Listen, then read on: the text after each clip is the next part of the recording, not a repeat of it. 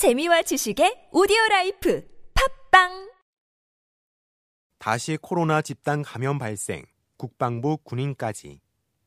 코로나 환자가 수도권에서 무더기 발생했다.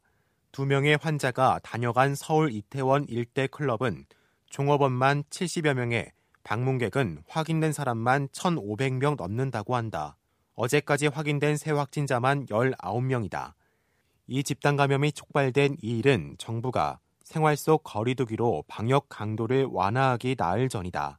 이태원 유흥클럽은 대부분 지하에 위치해 환기가 잘 안 되는 데다 사람이 밀집해 감염이 이뤄지기 쉽다.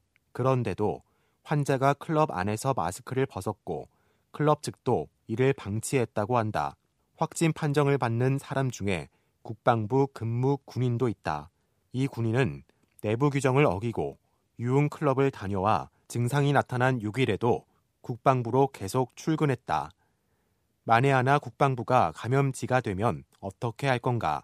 국내 코로나 확진자 1만여 명 가운데 1,023명은 감염 경로가 아직 규명되지 않았다. 용인 66번 환자처럼 지금도 방역 통제망을 벗어난 감염 사례가 계속 발생하고 있다.